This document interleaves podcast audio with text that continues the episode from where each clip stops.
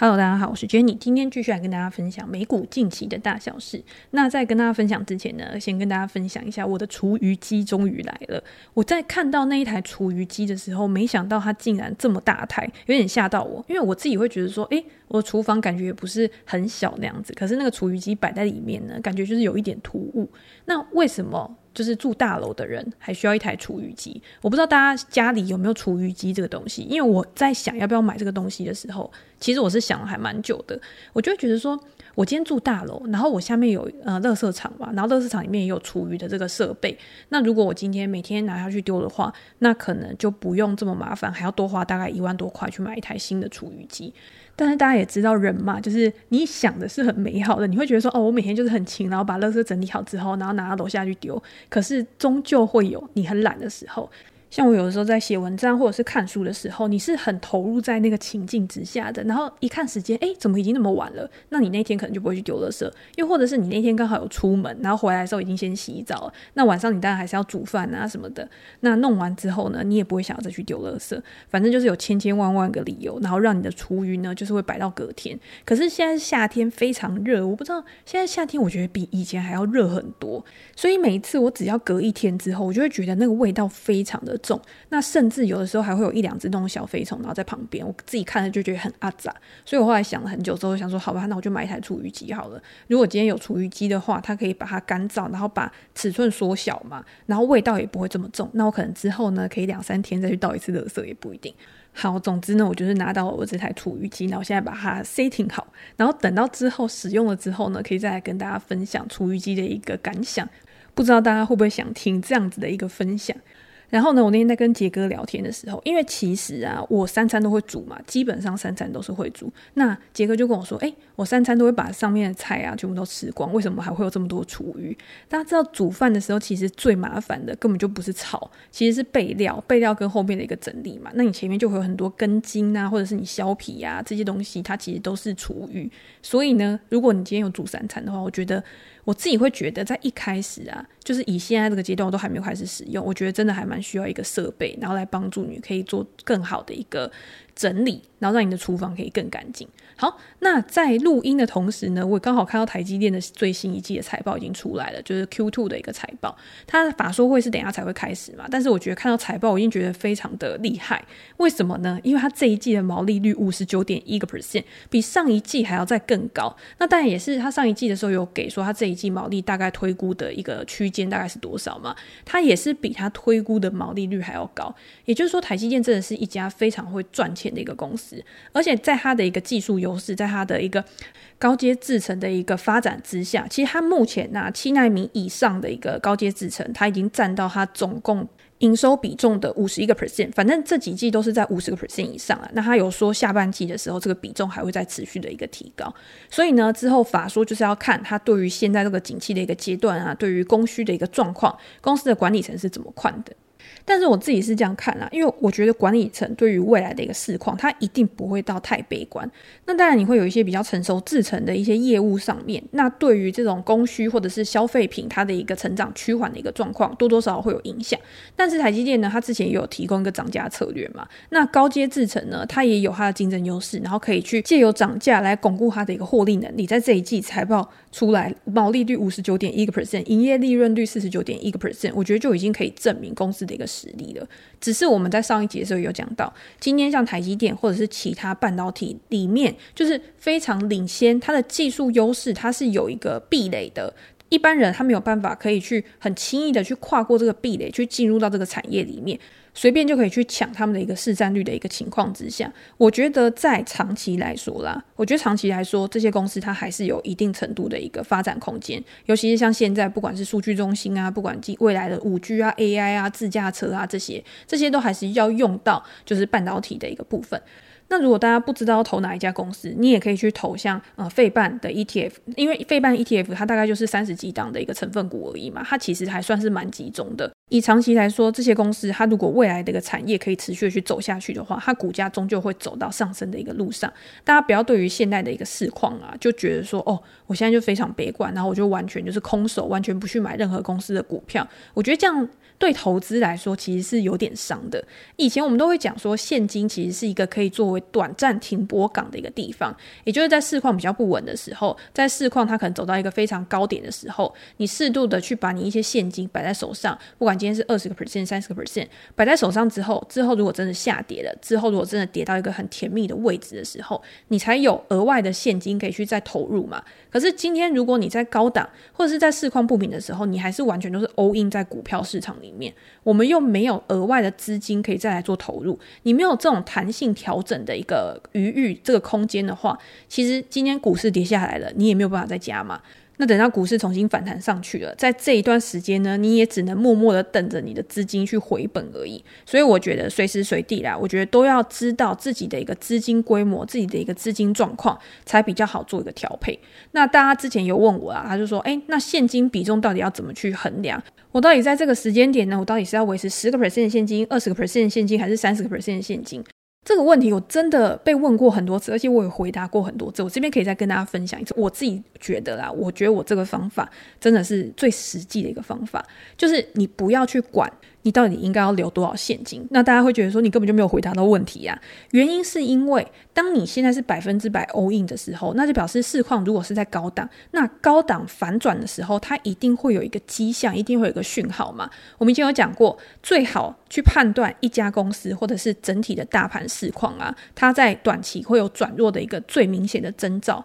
就是它突破了前高之后，然后没有力道推升它继续往上，所以它在往上突破之后，它又突然的往。下做一个很大的一个转折，它有可能是一个带量长黑棒，然后重新的又往下突破了之前的一个高点，大家都会称为说这个叫做一个假突破啊，假突破就代表说，哎，有一点骗线的那种意味。那这个时候如果是我的话，我一定会把我自己手上的资金去做一个减码的动作。那大家在减码的这个过程当中，是不是你的手上现金就变多了？你从本来的 all in，然后到你可能停损，到你可能减码，你有可能先做一些部位的获利了结，你这个时候手上现金就变多。那如果它再往下跌的话，有一些你可能设在损益两平的部分，那你也会自动的去停损；有一些你可能去设定你有一个停利点，那你也可能去停损。除非你是真的就是我就是死抱活抱，就是要长期持有，那你可能就不会把手上的部位去清空，又或者是可能现金降到某一个水位的时候，它的波动啊，已经不会对你的情绪造成太大的影响的时候，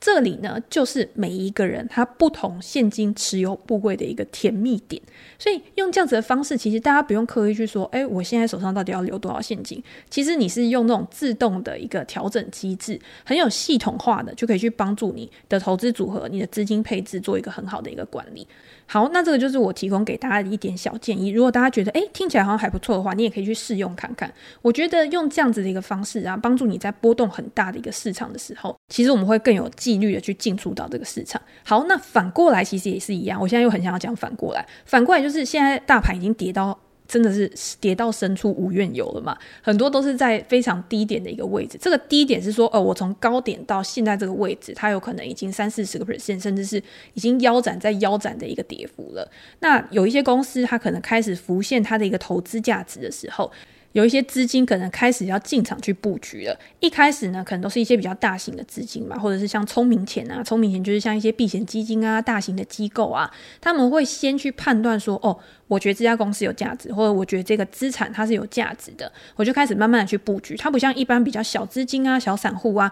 因为小资金它是不会对市场造成影响的嘛，所以我们今天去追高，其实也不会有人理你。但是大资金不一样，所以我不可能一次就把钱全部砸下去，我一定是在底部的时候慢慢减、慢慢减、慢慢减。那它如果往下跌一点的时候，我就再减一点，然后慢慢的去。见到它本来设定的一个部位，好，那这个时候呢，你就会发现股价开始没有再持续的去破底了，又或者是我们刚刚讲的是假突破嘛，就是往上突破，这边也会有一个假跌破的一个状况，就是他想要骗你，他想要去把这个筹码真的好好好的把它洗干净，所以呢，他就故意给你跌破一个前面的一个低点，跌破前面低点的时候，大家想说哇，哇塞，就是今天股价要再跌破了，表示它可能又要有接下来一个跌幅了。可是呢，就在你觉得已经完全没有希望的时候，它又开始往上涨，然后涨过了，就是向上突破了之前的一个低点，这边也是一个蛮好，然后可以去做呃布局或者是去做关注的一个讯号。那如果今天它可以这样子，然后真的重新的站回前面的支撑之上的话，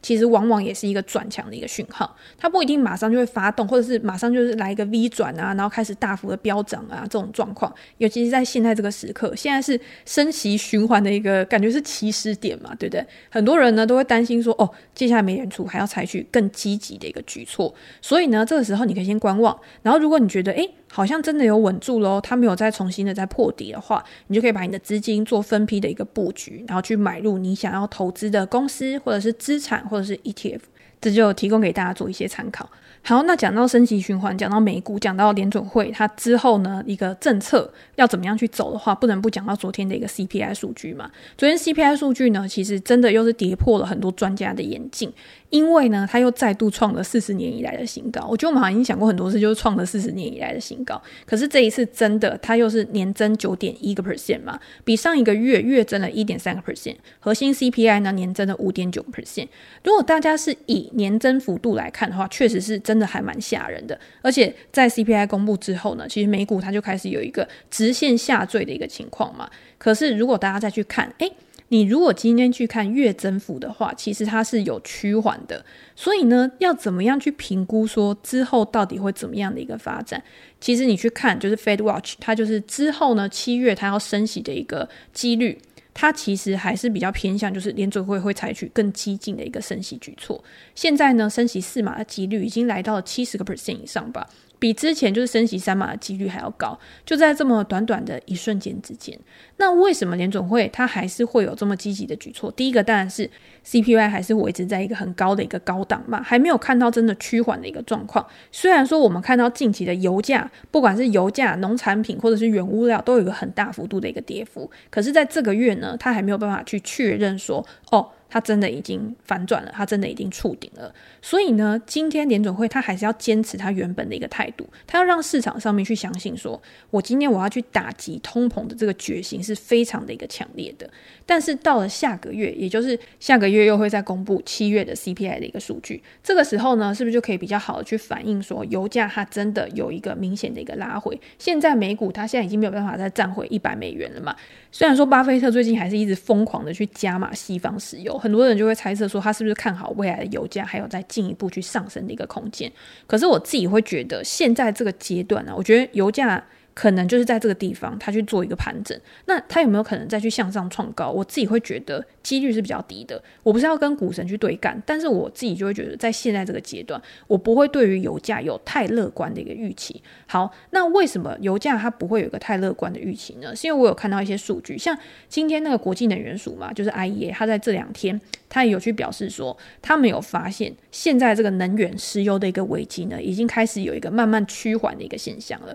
第一个当然就是他们觉得供给之后会慢慢的上来嘛，那需求呢？因为大家对于经济前景的一个担忧，大家认为说未来会经济衰退。如果需求下来了，就算你供给没有提升的很多，但是它还是会去抑制到未来的一个石油的一个价格。那第二个就是大家对于这个俄罗斯的制裁呢，本来大家会觉得说哦，应该很严重，应该对这个世界会造成很大的一个冲击。结果现在发现这个影响好像没有到那么大。大家知道，就是还是有很多人在跟俄罗斯去买油嘛，所以你今天这个东西，诶，是不是有一点像是那种，就是呃，亏钱的生意没人做，然后赚钱的生意就算杀头，大家还是抢着去做。今天这个能源的东西，它是影响到每一个国家一个经济的一个发展的。你要怎么样，就是让你的国家经济可以去维持一个稳定的那。各有各的政策嘛，你也没有办法，就是完全去限制每一个国家，然后都照着你美国或者是欧洲它的一个想法去走。好，那所以呢，现在这个油价它如果在这边去做一个震荡的话，我觉得没有什么好或不好，因为我觉得油价这个东西，它对于很多的企业来说，它就是一个很重要的一个生产成本。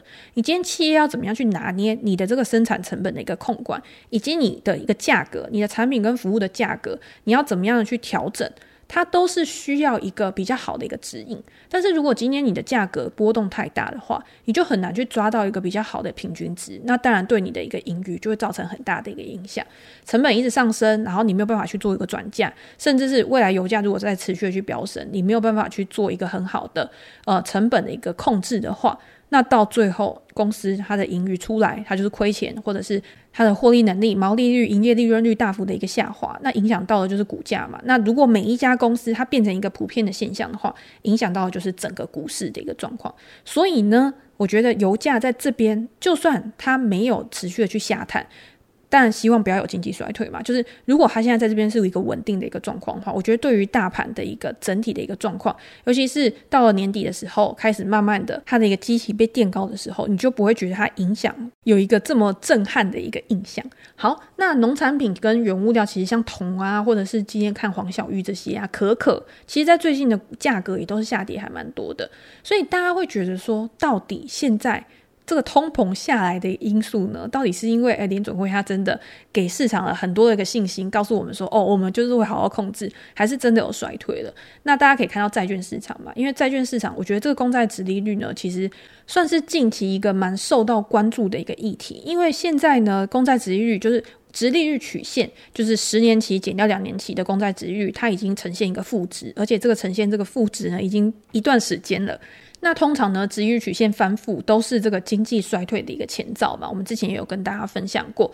当短期的这个债券值利率，因为它是跟联准会的政策它比较相关的，所以在联准会它要很积极去升息的时候。你就会发现短期的殖利率开始大幅的去攀升，可是呢，长期的殖利率它其实跟这个升息的这个关系它就比较小，它比较去影响的是这个市场对于未来的通膨、对于未来景气的一个想法。如果大家都觉得未来的景气会逐渐的，就是陷入到一个衰退的一个状况的话，你就会看到殖利率开始慢慢的下滑。那昨天呢，十年期公债殖利率大概已经从二点九五个 percent 左右，然后跌到二点九，所以它是往下的一个趋势。两年。年的值利率呢，是从大概三点零几个 percent，然后上升到三点一个 percent，所以呢，会导致这个值利率为负值的一个状况，殖利率曲线为负的状况，它还是在持续当中。好，那我又要回到就是我以前的一个论点，就是我觉得去预测经济衰退或者是不衰退，其实对我来说是比较没有意义的。我觉得呢，反正这种市场的总体经济环境未来的一个变化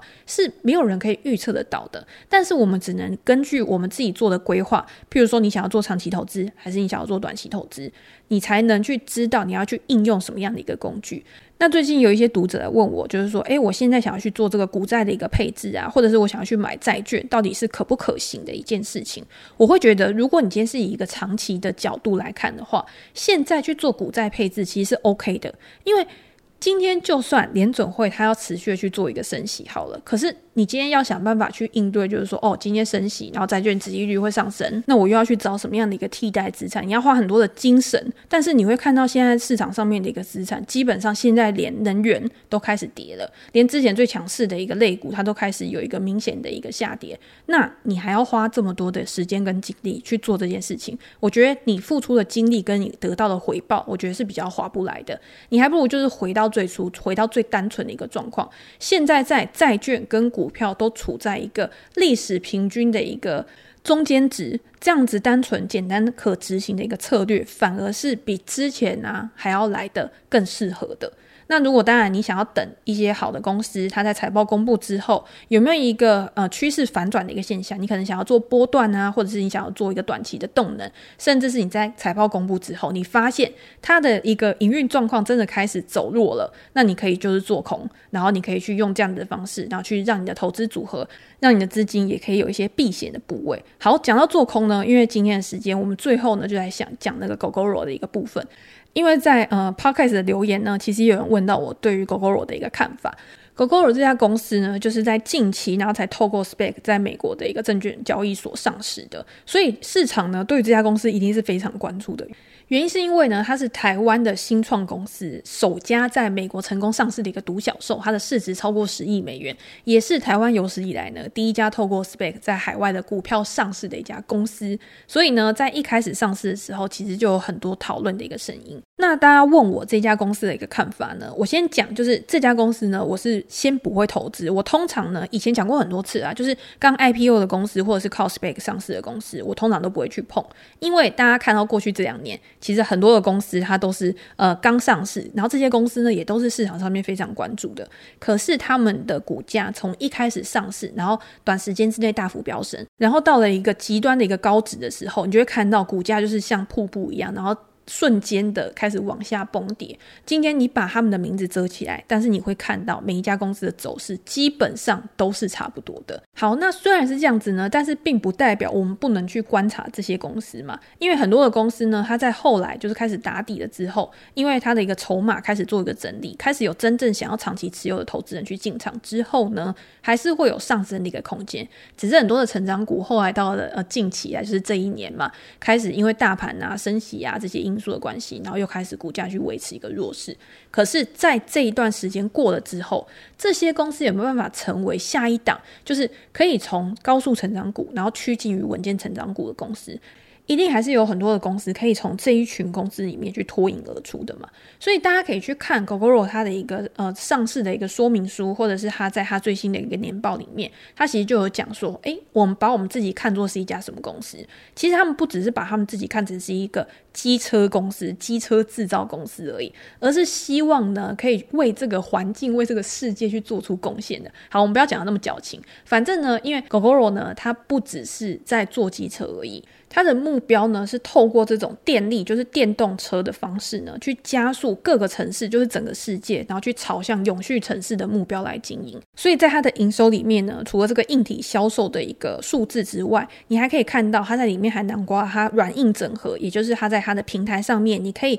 去做换电啊，然后去做其他的一个软体服务的一个部分。好，那为什么现在狗狗罗呢又要开始拿出来讲？就是因为最近又有做空的公司开始去告诉大家说，哦，他们呢非常看坏这一家公司，然后还要去做空这一家公司。但是我自己会觉得，好吧，那。你做空的原因是什么？因为毕竟我觉得 g o g o 它不是一个，我觉得市场上面没有到非常关注。虽然说台湾人很关注，但是我至少去查这个消息啊，我觉得在美股市场上面我没有看到很多的一个讨论。那想要做空 g o g o 这家公司呢，叫做 Bonitas Research，他就认为说 g o g o 在台湾，因为它主要市场是在台湾嘛，可是它面临到的一个最大的竞争对手呢，就是光阳的一个挑战。所以呢，在现在这个阶段，它的市占率呢好像开始下滑，就新车的一个注册数量开始下滑，而且在获利能力上，它在未来受到影响之后呢，对它的一个毛利率会造成一个蛮大的一个压力。好，那我们就来看 GoRo 它是不是真的有这样子的一个状况吧。因为我这边是去看它 Q1 的一个财报表现啊，它的营收呢比去年同期成长六十一个 percent，那毛利率呢十三点七个 percent，也高于去年同期的十二点七个 percent。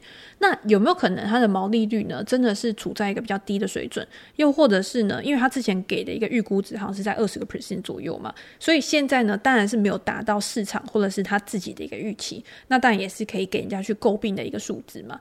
加上说，Gogoro 它现在呢还是一家亏损的公司，它需要去做很多的一个资本投入啊、研发，甚至是它在做 spec 之后呢，它有很多的一个费用管理的一个费用要去做支出，所以也会让大家呢会觉得说，哦，在现在这个阶段，感觉它不是一个非常好去可以去投资的一个标的，这些我都还蛮认同的。但是呢，我觉得如果大家想要去投资 Gogoro 这家公司，我觉得当然你就是要以一个更长期的一个角度来看，毕竟它的愿景是比较宏大的，然后。那我在讲之前呢，我还是要先跟大家讲，就是我自己是没有投资这家公司，而且短时间之内呢，我也不会去投资这家公司。那为什么我还是会觉得说，你还是可以去看它长期的一个表现？是因为它刚刚已经有讲了嘛，它不是只是想要做一个电动车的一个制造商而已，而是它想要做一个生态系。也就是说，今天你电动车，然后你还要有电池，然后你还要有一些软体，那这些东西呢，它还会继续往外扩张，就是我还会去找很多的一个配合厂商，譬如说，他今天想要去扩展国际市场的时候。他可能就会跟当地的政府啊，或者是当地的一个电池公司去做合资。那这样子呢，其实他可以提供一些技术的资源，或者是他有跟红海合作嘛，然后也会有供应链的一个资源啊。然后在当地呢，这些公司他也会出资。那是不是 Gogoro 需要去投入的成本就会比较小了？那这在未来呢，有没有办法可以去提振 Gogoro 的一个成长？这个大家就可以去关注。那第二个就是在台湾，因为刚刚我们讲的是国际市场嘛。如果你今天在台湾的话，他可能也会跟很多的台湾的一些车厂。合作啊，所以他有成立一个联盟。那这个联盟呢，它就是如果你加入的话，你们就可以去共享这个 Gogoro 的一个呃技术啊，或者是他在之后还会去提供一些咨询啊、顾问啊，反正就是这些，就是让大家都可以采用一样的规格的电池，然后去设计。自己的一个车型，所以呢，我觉得这样子也是一种还蛮好的一个方式啊。因为我会觉得说，你这东西就是把一个产品，它把它标准化之后，那你当然是掌握这个技术优势。那当然有可能在未来，因为大家都提供一样的东西，那你可能在订阅费的部分，有可能没有办法很好去做一个提升。但是呢，我觉得这个掌握技术优势的人，他至少跟其他的厂商比起来，他还是会有比较多的一个获利空间。我觉得这个东西都是要长期去观察的。今天我们在对一家公司啊有任何的想法的时候，不代表我们现在的想法就是对的，因为这个商业它的一个过程当中是有很多的一个意外的一个因素，可能会去改变一家公司它未来的一个发展前景，变好或变坏，都要等到你拿到新资讯之后，你把它加入到你原来的判断，你才可以做出你要不要去持有，或者是要卖出这一家公司股票的一个看法。好，那所以啦，我觉得以长远来说，至少我现在看，我觉得 g o o g 它是，嗯、不能说完全很烂，然后不能投资，但是我现在自己也不会去投资它。我刚刚已经有讲，那大家就可以反过来说啊，因为刚刚这个 Bonitas 他就是想要去做空这家公司嘛，那现在是不是一个很好时机点去做空 Gogoro 这家公司？我自己就认为。如果今天就是硬要我选的话，就是拿一把刀，然后架着我的头说不行，你就是买或不买，你就是一定要选一个，就是做多跟做空，你一定要选一个的话，